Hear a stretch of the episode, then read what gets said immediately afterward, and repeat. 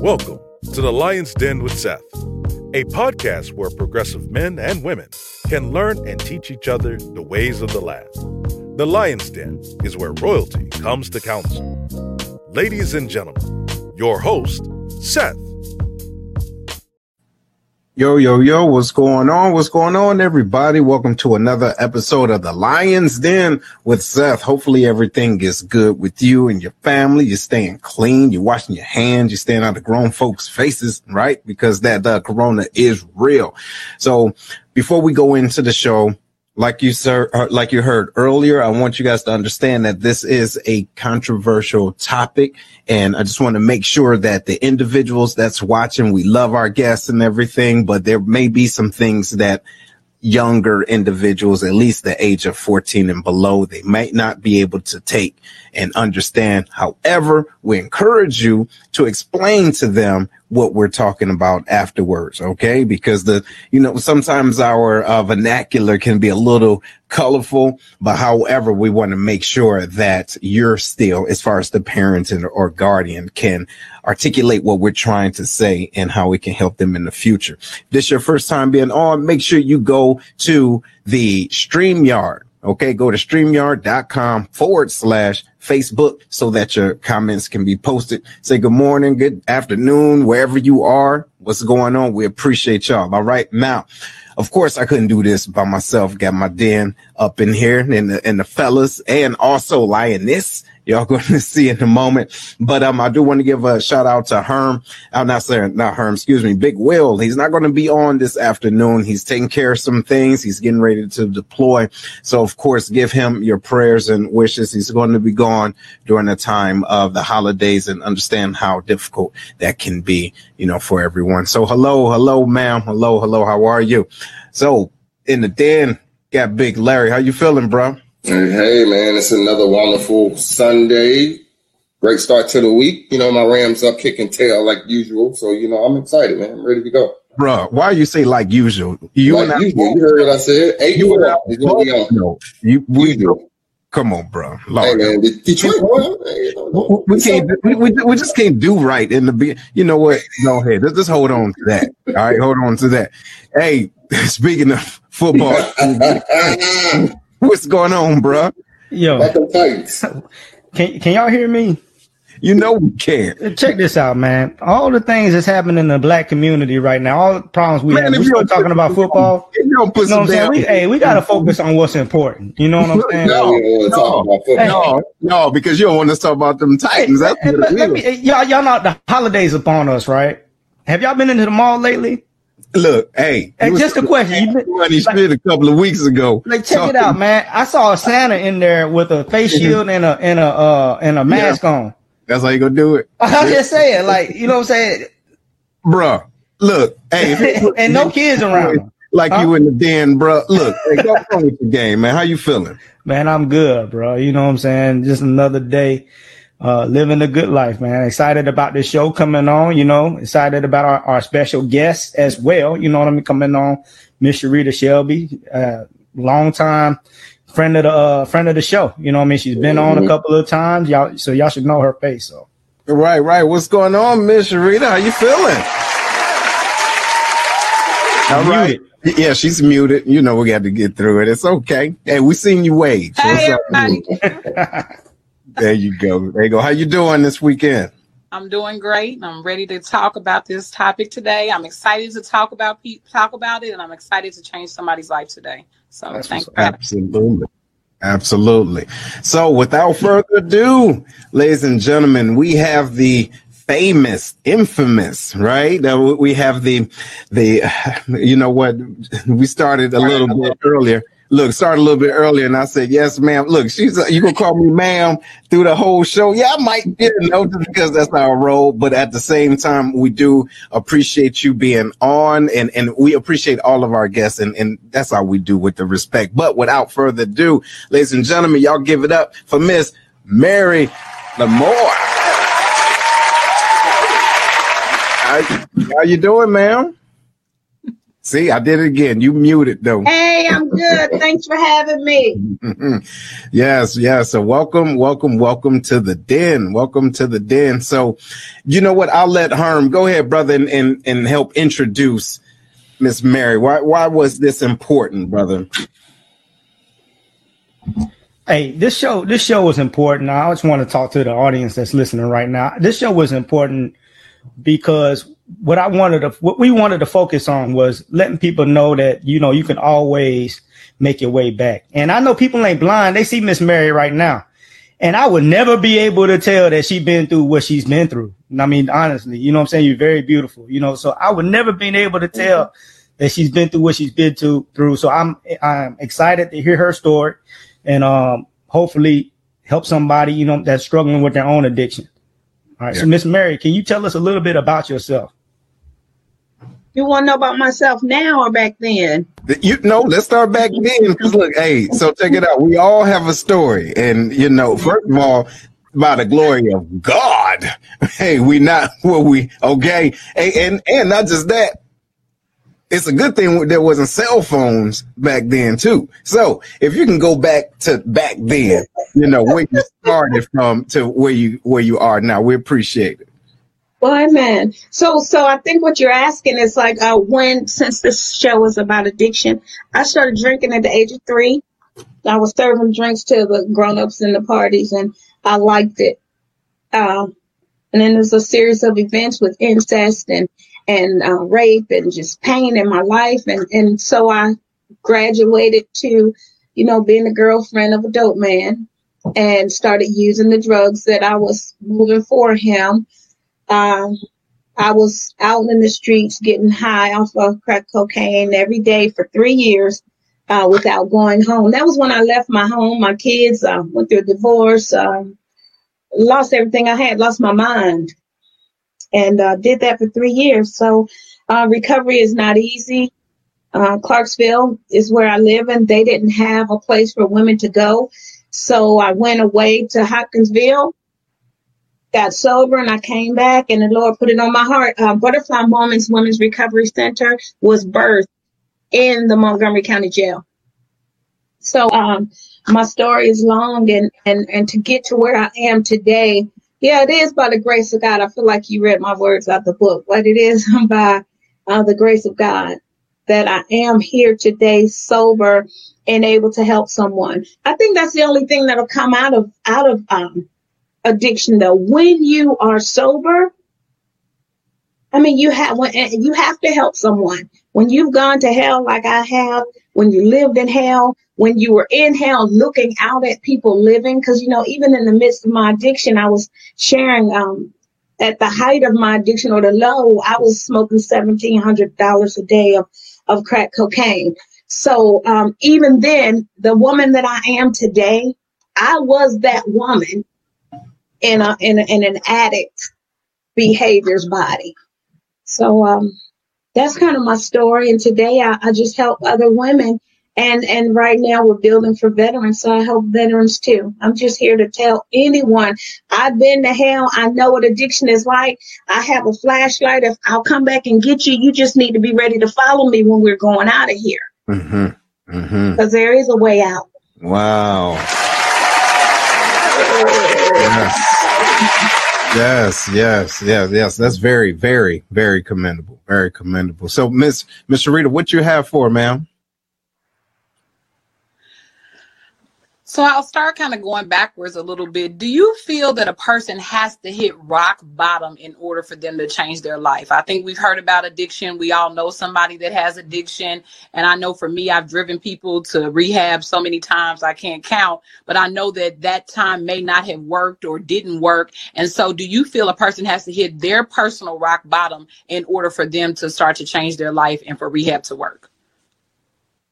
Good question. That's what I've been told that you have to hit your bottom. But the thing about it is, is everyone's bottom looks different. I know people who have changed their life because they picked up the kids from school late. And I know others they've changed because they have been resuscitated five times in one week. Uh, so yeah, I, have I've been taught in the program of um, that that yeah you do need to hit a bottom so that you'll turn and go another way.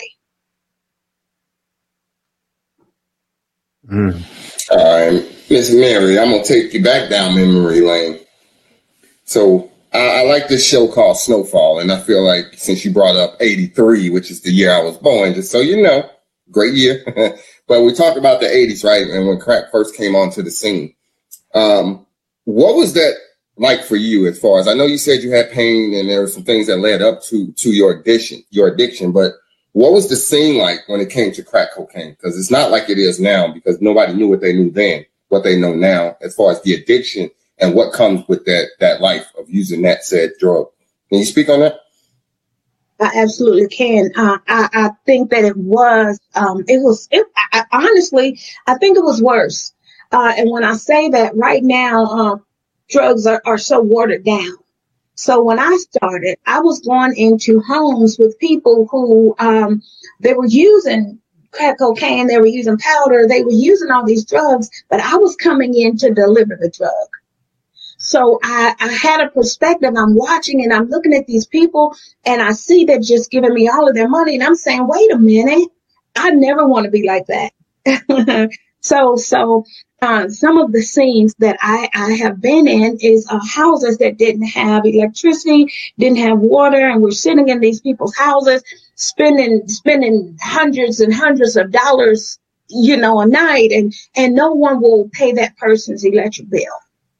Toilets that won't run, um, windows are cracked, and and uh, with no lights in the house, and everybody has flashlights because it does some weird stuff to your brain, make you see things, feel things. Um, but back then, the, the, the crack cocaine was pure.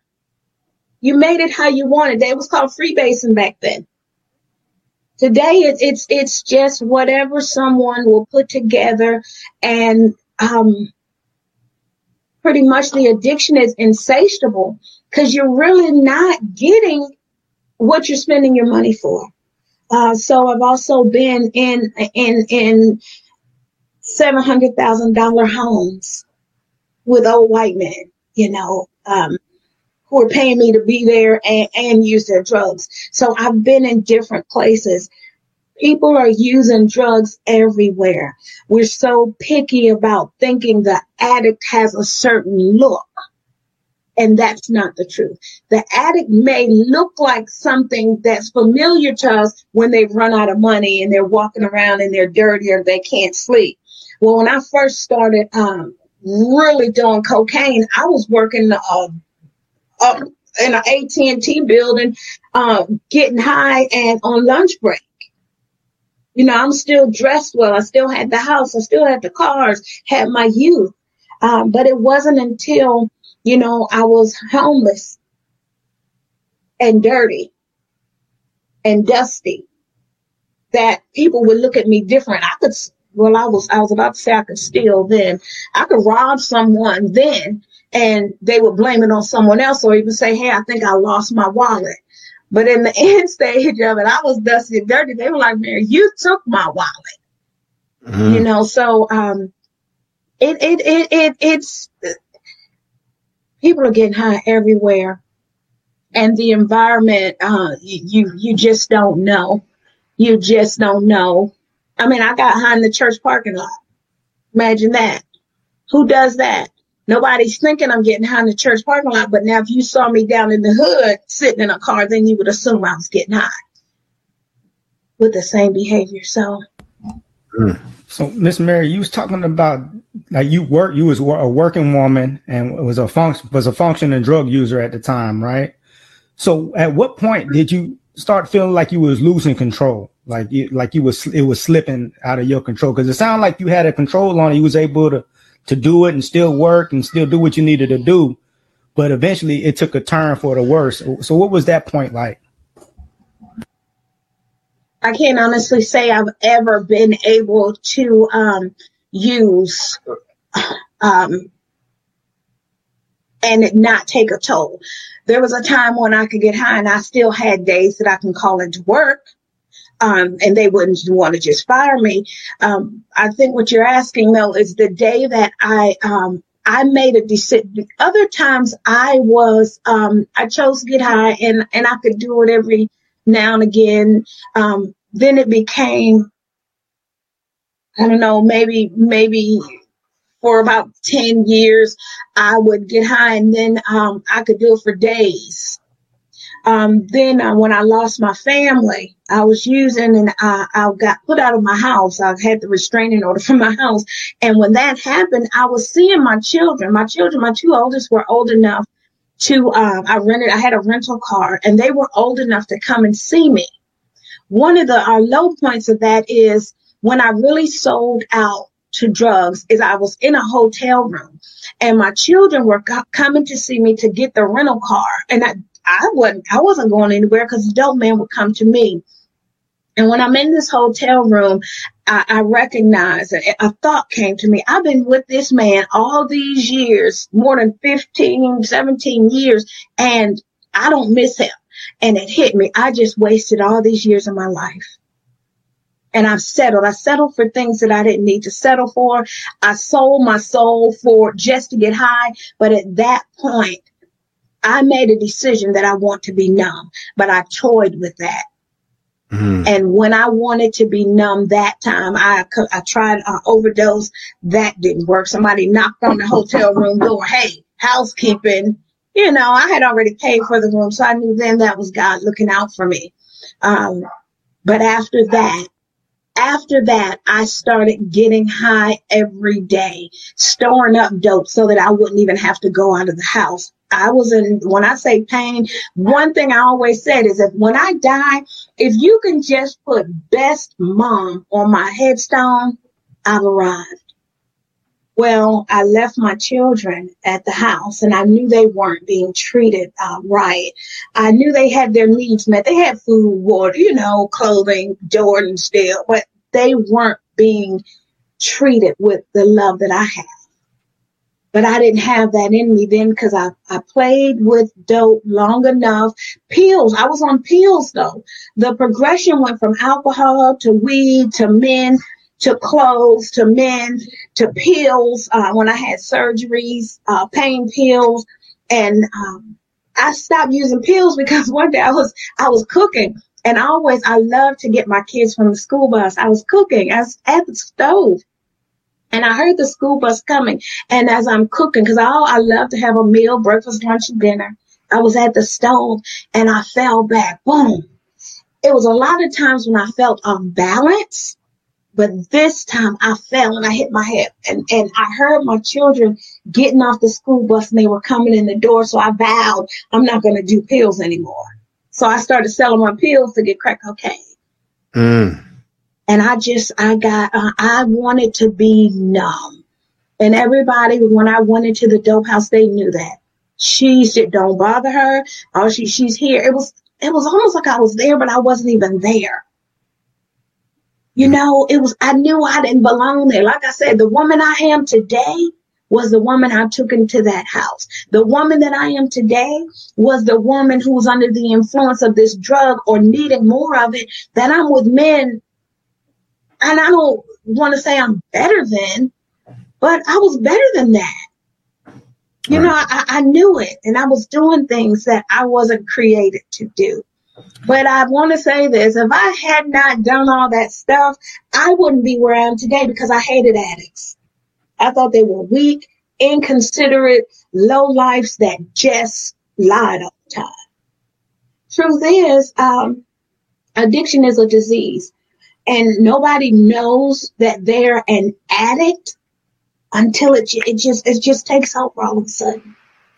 But I did. I made the choice to get high. I did that. That was my choice. And daily, I make a choice not to get high anymore. Mary, yeah. Mary, you know what? This this is huge. This is huge. Um, boy, you know it so many things were going through my mind. I was picturing things. So I'm originally from Detroit and I would see a lot in the 90s.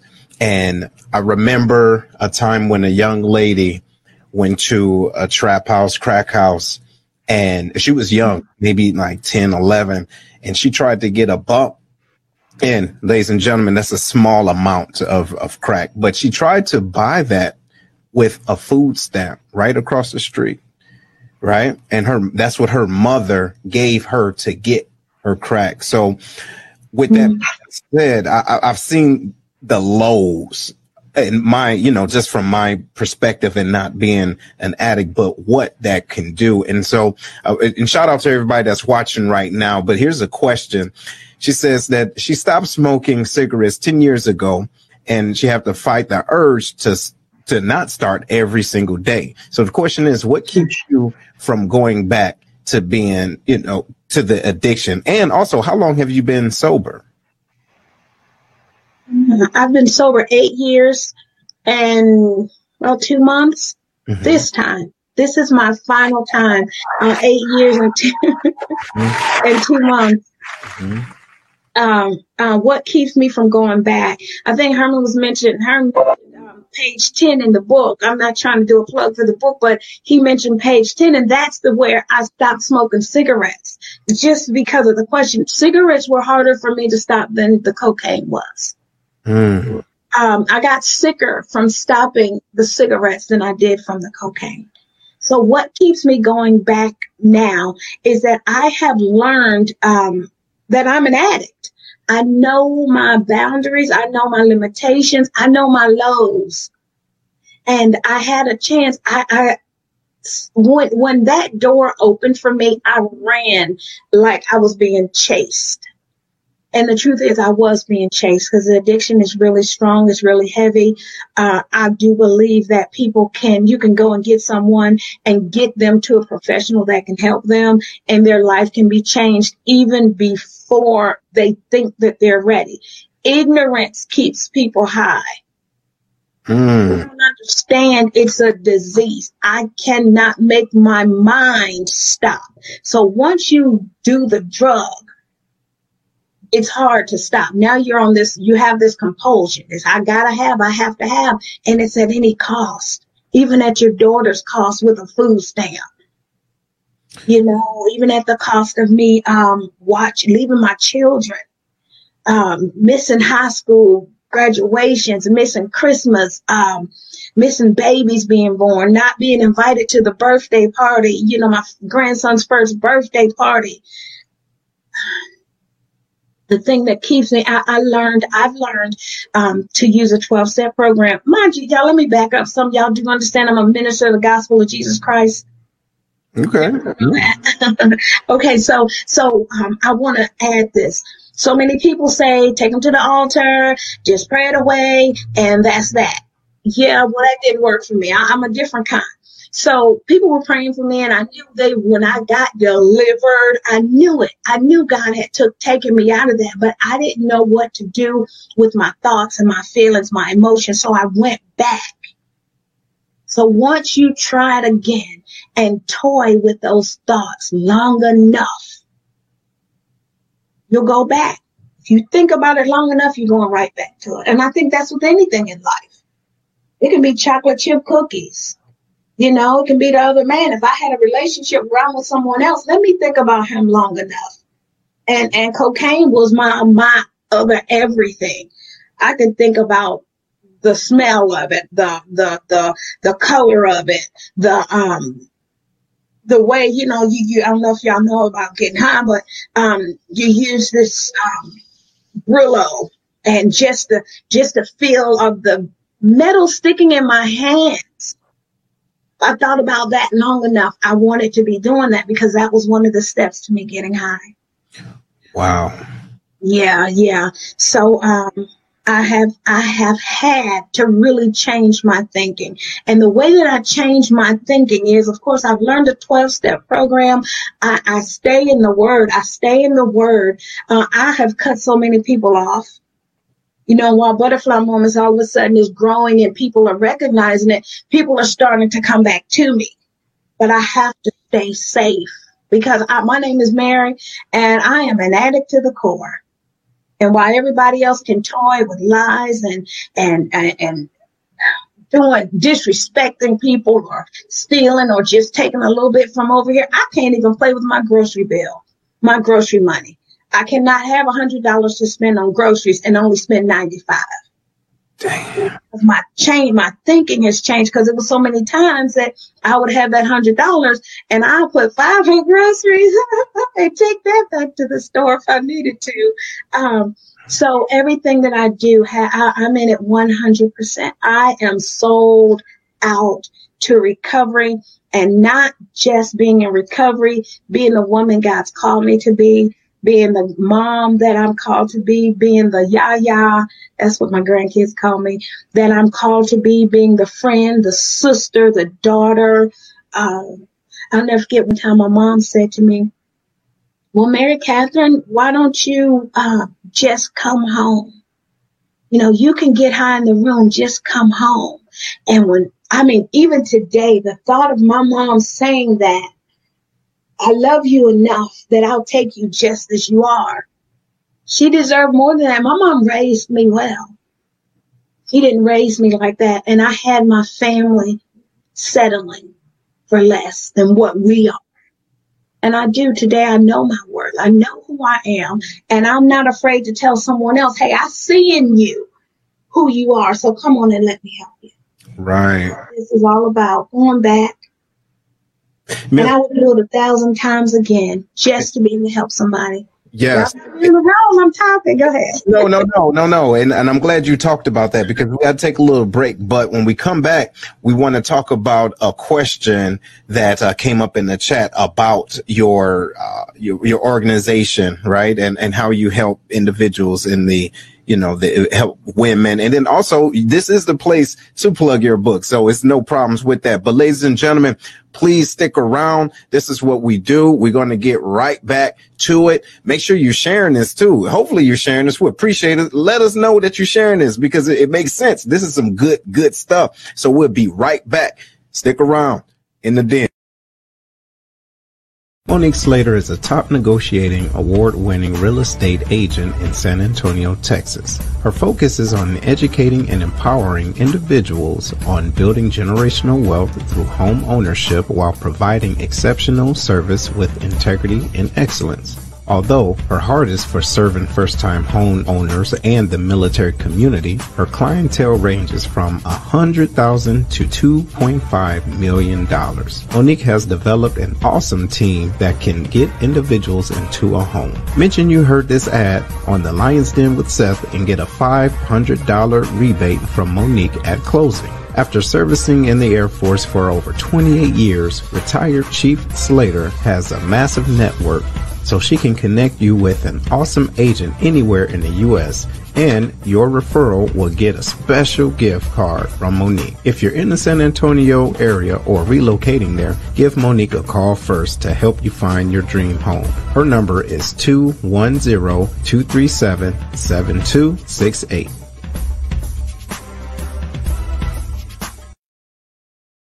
One thing we can cherish during these times is family dinners. Think about it. The nice, succulent southern fried chicken, baked beans cooked to perfection, creamy macaroni and cheese, cornbread. You get the point. Come check out Kevlar's Grill where all the meals are cooked with perfection, professionalism, and love located outside the Scott Air Force Base back gate inside the VFW is where you can find them. Also, they have military discount for all of our serving members. Give them a call. Their number is 618-416-5700 and that's inside Scott VFW post 4183 and they also have Grubhub. Call them now and tell them that the Lions Den sent you.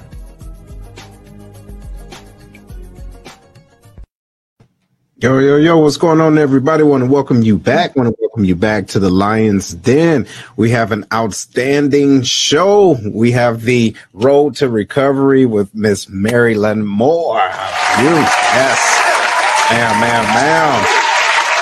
Yes, this, this is dope. This is a dope show. Excuse the pun, but we're talking about, I know, isn't that horrible? Look at me. Look, is he? But no, look, we're talking about addiction and how an individual deals with it. And from the outside looking in, it's just, we can always judge. We, we're quick to judge a person when they're dealing through things, but we're, we're not quick to help or to use that, I guess, that empathy to put ourselves in their shoes because we've never had to. But an addiction, just like she was stating earlier, is a true, true disease. So I'm passing the mic over to Miss Sharita. You ready, ma'am? So um as you said i think that everybody is aware of your addiction but i think everybody at home uh, many people suffer with different addictions cigarettes food sex. I think there's even addiction to toxic relationships just from a mental health perspective.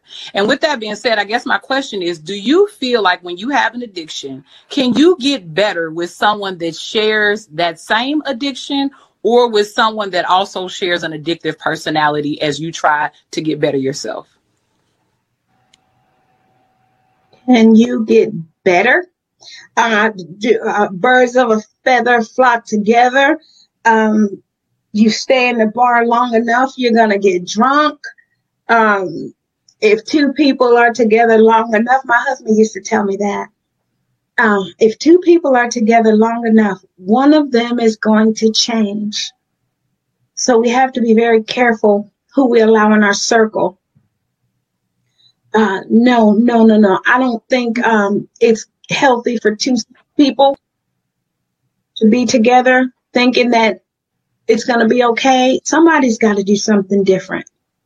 Someone has to do something different. So no, I don't suggest, let me talk about myself.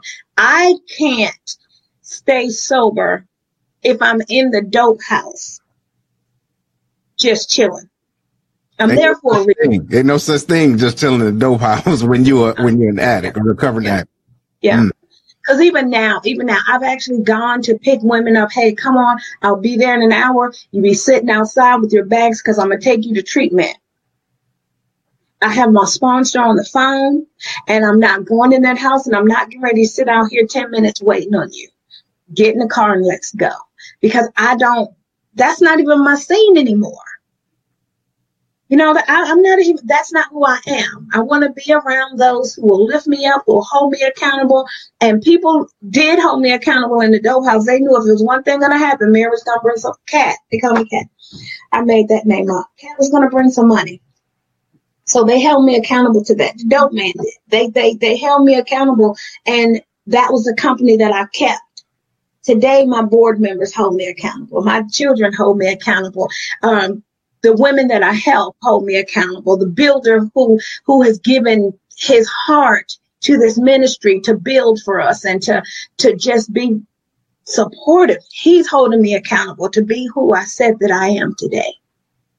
Mm. So no, get out of there. So could you return home to an addict though? Because a lot of times after recovery people return back to their houses with that same old partner. They return back to their same neighborhood. They return back to you know familiar areas and people. And i'm just wondering what do you think about that as far as you know going for treatment and returning back to the same as same atmosphere that was present before you went and got the treatment?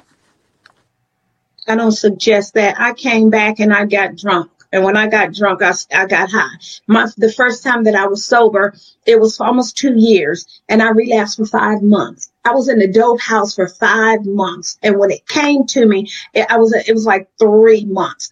And when I realized, oh my gosh, I, I still remember leaving work and now I'm in the dope house. I hadn't called the love of my life. I hadn't called my children. I didn't call my mom. I didn't call anybody. I went back to a home. My drug of choice is crack cocaine, but I went back to a home where there was alcohol. Who was it was being consumed by someone who's absolutely re- a responsible drinker. No, that's what butterfly moments is for. So when you get out of treatment, you don't have to go home. Come on, let me help you to get gain some life skills, some budgeting. Learn how to get up, wash your face, brush your teeth, cook a meal every day, make a sandwich, put on some clean clothes, iron, wipe your table, change the light bulbs if they're out. You know, those are things that we take for granted today. But that's not what's going on in the life of an addict. You know, I was going to ask this, and this is a good question. So, what determines sobriety? Is it considered clean if an addict stops using drugs but continues to drink alcohol? What would you say about that? alcohol is a drug. Mm-hmm. Clearly, yeah. yeah. Alcohol is a drug. One of uh, uh, the uh, one of the guys that I work with uh, as a substance abuse counselor. Oh man, he I'll never forget that day. They were talking about how alcoholics are, you know, it's a lesser drug. We want to judge and put labels on or, or levels on. I'm only drinking. You're only that. You're doing this. Uh, he screamed so loud alcohol is my liquid crack cocaine. Mm. I'm never, I get chills thinking about it because, and he broke through then. He broke through and he's been sober. Um, but, but it hit him. Alcohol is a drug. Sex is a drug. Sex with someone who's not your spouse is a drug sex when with someone and you've made a decision to, I don't even know why I got on sex and but sex when you've made a decision to stay abstinent until you get married, that's your drug. Shopping is a drug. Um, getting your hair done, your nails done, you know, um, losing weight, gaining weight, lying, cheating, manipulating, going to church. I made working in the church my drug. Being a wife to someone who's insatiable. Um, I made all of that, all of that, all of that. I can turn in buying eyeglasses, candles from Bath and Body. You know, everyone has something, but everyone's something doesn't take them into a crack house on their knees with people they don't belong with mm. or running out of Walmart with TVs. You can't say that stuff until the statute of limitations are up. wow. you know, just, uh, you know, um, but everyone's drug doesn't take them to that low. So as far as I'm concerned, lies, manipulation, all of that for me can take me back. So certainly, um, I would say don't drink. Alcohol is a alcohol is a drug, and that's just a, a reason to think um, you're not an addict. Mm. Okay. So I guess oxtails is my drug. Hey. So as listen, look, let me tell you something about this nut his barbecue chicken in the morning. Oh, ribs. It was no, barbecue ribs. It was barbecue ribs. Hey man, get that monkey off your back. But yeah. anyway, so oxtails is my drug apparently. Miss uh, Miss Mary. So I was reading your book, 28, 28 days and still an addict, and it details um your time, you know, as you're as you're getting sober. I'm assuming this book was written while you were in rehab. Is that correct? Oh no, no, no, no. This was written after. Matter of fact, the book is uh, based upon my journaling. Right. While right. I was yes, yes, but it was written way after that. Okay. Way after rehab. Yeah. So in, in the book, I was reading, you know, how hard it was on you. Um, the first, especially the first initial days when it's talking about your, your teeth, your skin, and day 10 was your hardest day. Um, the day that you thought that you weren't going to make it. Can you can you talk about that day uh, a little bit for us? Describe why that was your hardest day. Um, I don't know why it was my hardest day, but I do remember it. I remember that day was my breakthrough. My ch- I knew that day.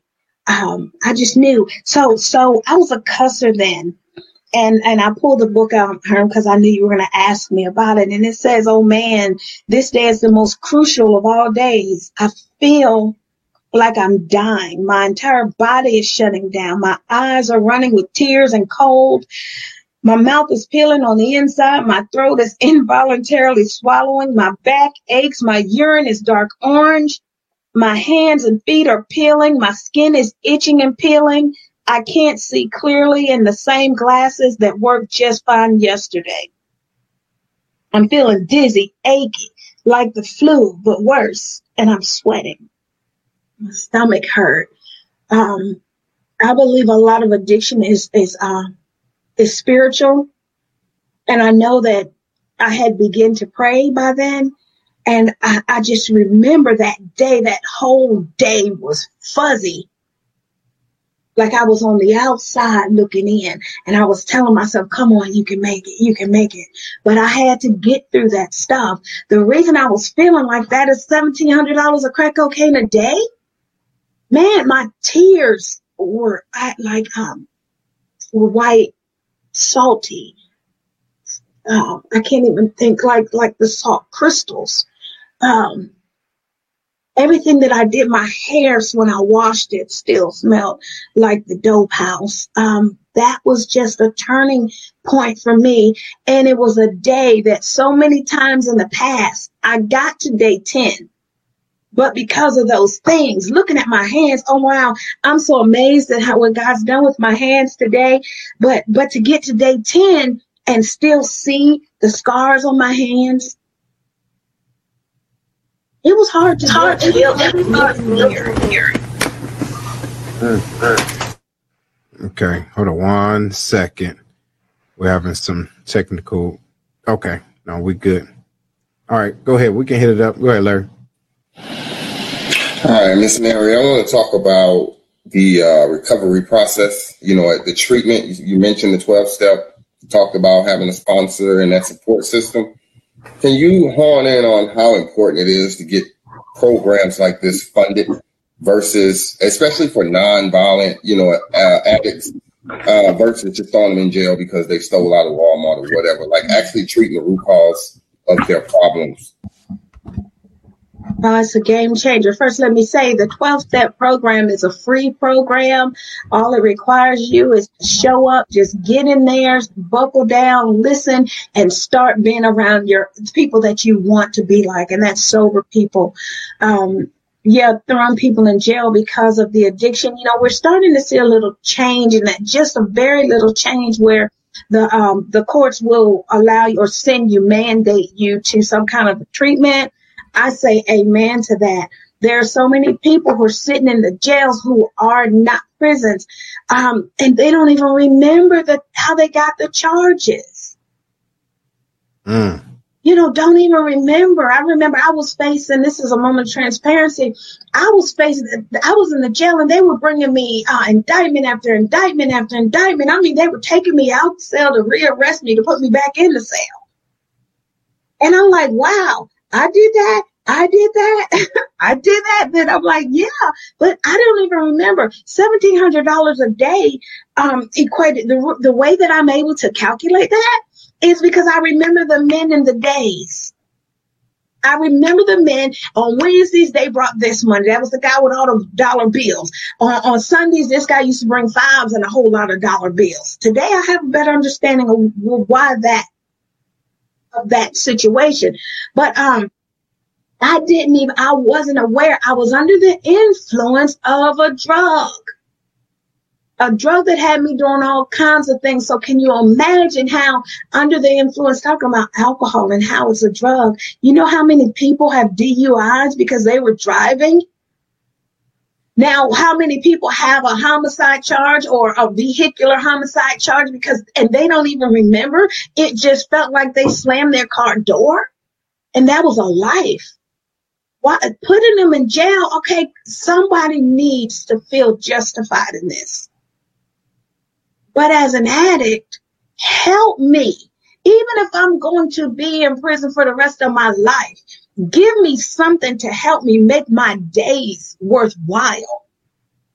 Let me know who I am so I'm not living with myself, hating myself. Mm. Because mm. once I came to understanding that I am an addict, things started looking different. I knew what my enemy was. And when you know the enemy, you can fight back. Or you can say, hey, I'm in this ring. You beat me all the time. You just keep beating me. I'm going to die here. But there is a choice to be made.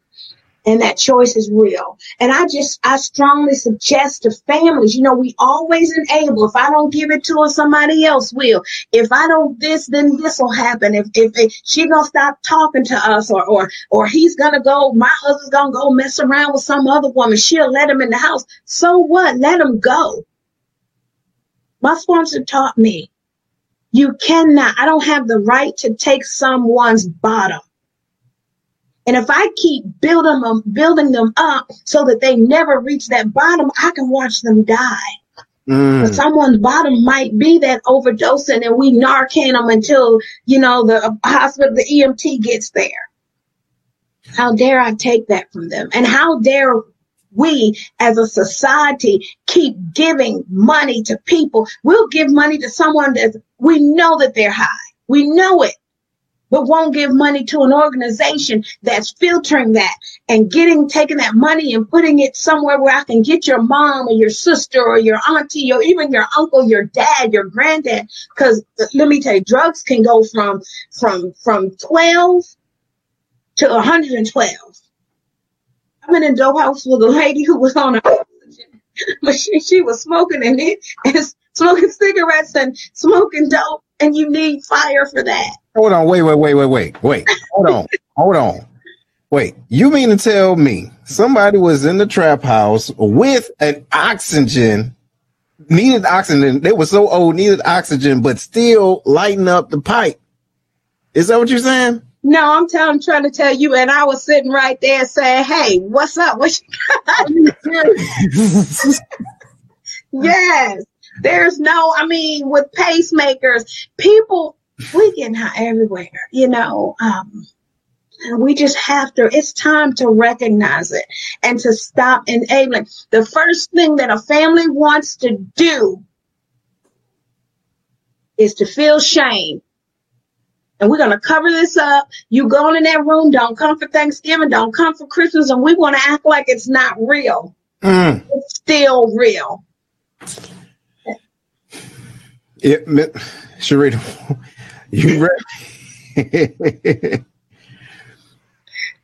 This is great. I mean, this is just what people need to hear, and I think we all need to hear because I think we all have a cousin, a mama, a friend, or mm-hmm. ourselves that have sat in these shoes and have been enablers to other people. So, with that being said, what would you say? What was the process for you to restore yourself and your family, and how important was forgiveness after addiction? Oh, forgiveness is everything, uh, and it's a process. It's a process. I left my children at a young age. Um, and and then they were the really young or they were uh, teenagers and they felt my absence.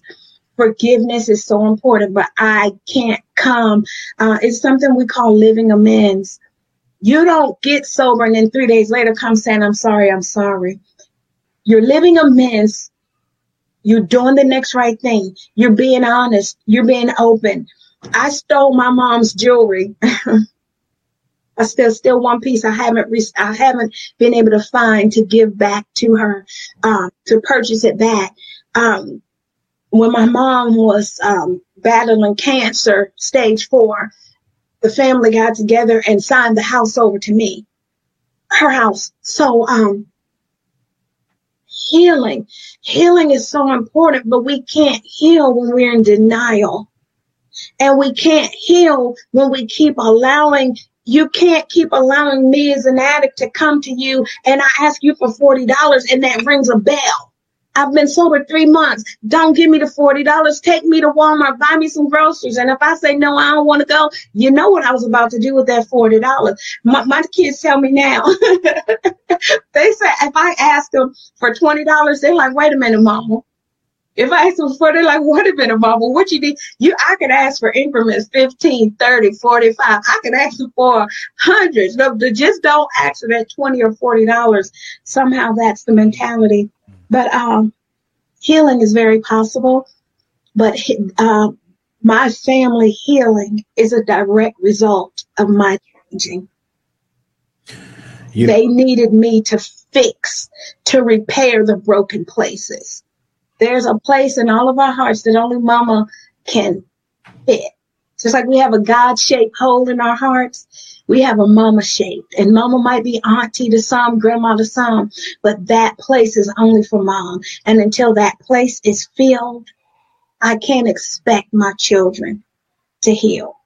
You know, my mom to heal, um, society to heal you know, still to go back and say, hey, um, my name is Mary and I'm such an alcoholic addict. And, you know, I'm sorry I stole your jewelry. I'm sorry I did that. I, I, that was me walking up and down the street when y'all were having church. I wanted to come in, but I just, I wasn't dressed for it. So today, if I see a woman out there, I'm like, hey, you want to come to church? Come on. I'll get you an outfit. I keep clothes in my trunk. Get in this car. Let's go some baby wipes, wipe your face, come on, get in this car, let's go get the word. Um, and God, oh God, God I had to go to God. I have a, I, I trust God. I, I love the Lord. I'm saved. I'm Christian. Um, and I had to go to God and ask for that forgiveness. God, help me. This is who I am. And I did that. Oh my gosh, I did that to the love of my life, to my husband's family. Um, that was humbling. I had to go to mom and auntie and, and, and sisters and brothers and say, Hey, y'all, I'm sorry. I hurt. Mom, I'm sorry. I hurt your son. Hurt your uncle. I'm sorry. And not just I'm sorry, but I'm an addict and, um, he's loved me through it. And, and thank y'all for loving me through it too. So, um, healing happens, but I'm responsible because I've lied and I've cheated so many times that it just sounds like another time when I come and say I'm sorry. But when I'm starting to restore that jewelry, give that jewelry back, and I'm going to the store, and when I say I'm going to Walmart, and I come right back, and when I say, hey, I'm going to show up for the birthday party, and I am there, when I go to work, call. I used to do that. I had to call and say, hey, I'm leaving the house. I'm going to such and such, just to restore trust. If I ever relapse, y'all, I'm going to be in the house on Chestnut, that third house on the right in the dip. That's where I'll be. Y'all come get me. Don't leave me out here to die. I don't want to be out there. So transparency, integrity. Um, mm. You know what? I commend you. I really do. I really do because with you saying just the word I'm sorry isn't enough. I'm sorry is an action, right? It is an action word and being able to do the things that's necessary to build that trust back brick by brick by brick. Right. Mm-hmm. And, and, and being transparent about it. That, that's huge. That, that is real huge. That is really huge. Wow. Well, look, I, I know we, look, we're getting in it with time, but, um, I, I do want to give you a moment to, uh, get it in. Hold on one minute. What you got, brother? How I sound? Still sound like Mickey Mouse, bro. Really? Yeah, but that's okay. Go ahead. All right, check, check, it out. Uh, Miss Mary. So put that bass in your voice, hey, hey, hold, hey, Miss Mary. There you go. Look, you got a beard on. It sounded. My question for you is that you know this situation affects more than just the addicts. You know, family members are affected as well. Uh, just because somebody's an addict doesn't mean people stop loving them, and then those people want to do all they can to help them. You know what I mean? They look at them like, man, I wish I could just do something. If I could just say something or take them somewhere, what would what would you tell that person that's struggling with, you know, how how can they help their friend, their loved one that is uh, struggling with addiction? What what is the best thing they can do as far as helping their, that person? Get them to someone who can help. If I was shot, you wouldn't try to help me. You you would call the doctor. You would call the EMT. Get them to someone who can help. But when we're feeling shame, uh, uh, we don't want anybody to know this is going on in the family, especially the black family. We're good to take stuff to the grave. Or we're good to say, oh, it's always been like that. That's just how they could have wrote me off. Matter of fact, they wrote me off a couple times.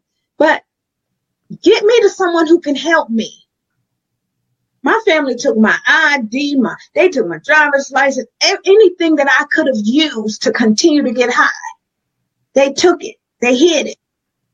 Because they left me to make some decisions on my own. So don't sugarcoat it. Get their very life. Someone's life depends on you saying no. When they say, well, I hate you and I'm never going to talk to you again. Okay. I love you and I'm here, but you have to have boundaries and get them to someone. Don't be, don't act as if you're the only one. Your family's the only family. It's happening everywhere. Mm. It's happening from the from the um, projects to the everywhere, y'all, everywhere. And it's in our neighborhoods today. It's an epidemic. So we know it's everywhere. So no shame. Um, don't feel sorry it's time for some tough love. It's time to say, hey, I love you enough. I'm calling Mary. right. Mary, how can I help? Mary, look, while, while, we're running low, but on the time, and I, you have a lot to offer, and I think I think it's a good idea to bring you back to most definitely for part two. But what I want to do is give you an opportunity to talk about the butterfly moments, women's recovery, and the 20 days and still an addict. So, first, your organization. You want to talk about that real quick? Absolutely. Butterfly Moments Women's Recovery Center. We're based in Clarksville, but we will help women all over the United States. It's a three to six month program in a home. You go into to the home and it looks like grandmama's home. And when you get in there, you're getting some grandma love. Hey, get up, wash your face. We teach you, teach you how to just live daily. Uh, learn a 12 step program. Um, um, get you connected with mental health. You know, mental health, a lot of people um, self medicate, uh, and that's, that's a whole nother show. Uh, but self medicating, get you to someone who's going to give you some legal medication that understanding you're an addict. Um, so three to six months, women coming from prison. We are Department of Corrections approved. Um, we need a lot of funding. We have some funding. Um, we have we're a peer support system. That means everyone that's around us is in recovery and we're helping each other. The women are help, have accountability for one another. And we're also building um, veteran homes right now uh, because veterans are overlooked and just to have an understanding that we are available. Um, I'm on, we're on the website, butterfly moments, inc.org. You can give there to help. You can come to, to that website to get more information for someone else. But, um, um, Butterfly Moments is here. We're moving slowly, but the number of lives that are being changed is tremendous. It's tremendous. I'm grateful. All right. And a little bit about your, your book uh, 28 days and still an addict before I got my wings. This is a story when I was in treatment. Um, I, I, had, I wrote a journal and I was get, they were, the treatment center was giving me writing assignments as punishment. They didn't know that I'm a writer. um, they didn't know that I was a writer and I knew I was a writer, but I was so far gone from it. So this is a book that, um, it just tells the story. Yes, it's going to be hard. It's going to have to start with day one. Feel it, embrace it. If you feel like you're going to die, at least you're going to die sober. At least you're going to die sober. Come on home. Someone's here to help you. Um, and this is my life work. I, fi- I quit my full time job to do butterfly moments, no pay. I love it. I love to see the light, the life come back into your eyes. So come on now. You're not alone. No. And people do understand. Yes. Where can individuals find your book? Amazon. It's on Amazon. Amazon, right on. Well, look, hold on. So, Miss Sharita, what do you have, ma'am? Last thought. First of all, I think this was a very empowering show. I think no matter where you are, whether you have an addiction or not, I think it spoke to everyone. I would just like to say, as a mental health clinician, that anybody who wants to change, remember it just starts at one moment at a time. One minute sometimes, one hour, one day, one week, and then a lifetime. So anytime people tell me they want to change, sometimes they give me a list and then they want to be better tomorrow. But tomorrow it starts by the steps that you take today. So for anybody trying to work on addiction or change something in them, I say start today, start this minute, start this hour, and get you a therapist because therapy works if you're ready to work. Yes, it does. Right on, right on. Yes. Larry, what you got, Larry? Yeah, yeah, Miss Mary, I want to thank you for being transparent. I want to thank you for your testimony. I want to thank you for just giving us the insight of the life of a recovering addict. You know, that was really, really powerful. But I also want to thank you for giving that one point when you talked about tough love and enabling an addict. So if they're asking for money versus giving them money, go get them the food, the clothes, or whatever it is, you're still supporting, but you don't have to just give them the money to get them off because you're not helping them, you're enabling them. And I think that is a point well taken because I truly believe in tough love. So thank you yeah, for sharing. Go ahead, Herm. What you got, bro? Hey, Mickey Mouse here. Am I good? Yeah, you good. All right, check it. Hey, Miss Mary, you know, I, I really want to thank you for coming on to this show. Um, and it, it is truly, truly a story that everybody needed to look to coming from where you came from, uh, in the crack houses, doing whatever you can to get that next hit to standing here, uh, leader of your own private org, helping people that were in your shoes. I believe you're you're a college graduate now. You know what I'm saying, and Mm-hmm. all these accolades that you was able to achieve, even though you started the way you started. That should be a testament to anybody that's listening. Like, look, just because you're there, you do not have to stay there. You know what I mean? Just because you are there, you do not have to stay there. There's always there's always opportunities, always chance for you to get better. Thank you, Miss Mary, for coming on and, and sharing your story with us. You're welcome.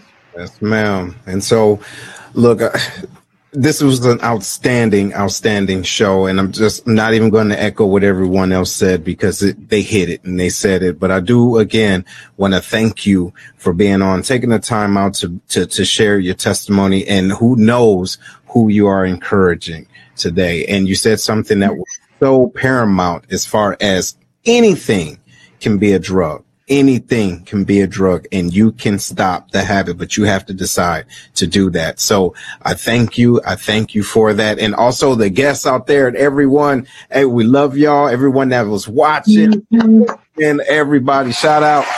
Right, sticking on Miss Sharita. Thank you, ma'am. Right, Miss Camille. I see you. Hey, Crystal. I see you. I see you, Miss Rochelle, Sway, Sway, and everybody else that's there and slay it all. This is the Lions Den. Make sure, make sure that you share this and you share this because we want to help everyone. And also having individuals on that is the testimony and that has walked the walk, got the t-shirt and everything. Right. So again, Miss Mary, thank you for being on and being so transparent again. Mm-hmm. Right? Hey, so everybody, look, y'all have a great, great, great week. Stay encouraged, and we'll see y'all soon. Later. We hope you enjoyed today's show. Make sure to listen to the show on Google Podcasts, Spotify, Breaker, and Radio Public, where you can subscribe or via RSS so you'll never miss a show. While you're at it, if you like or dislike this episode, we'd appreciate your feedback on Facebook at www.facebook.com slash lionscast. Check out the book, The Black Collar Mindset, The Art of Strategic Thinking on Amazon or www.theblackcollarmindset.com, a manual to maneuver through life strategically by holding yourself accountable. Tune in next week for another episode of The Lion's Den with Seth.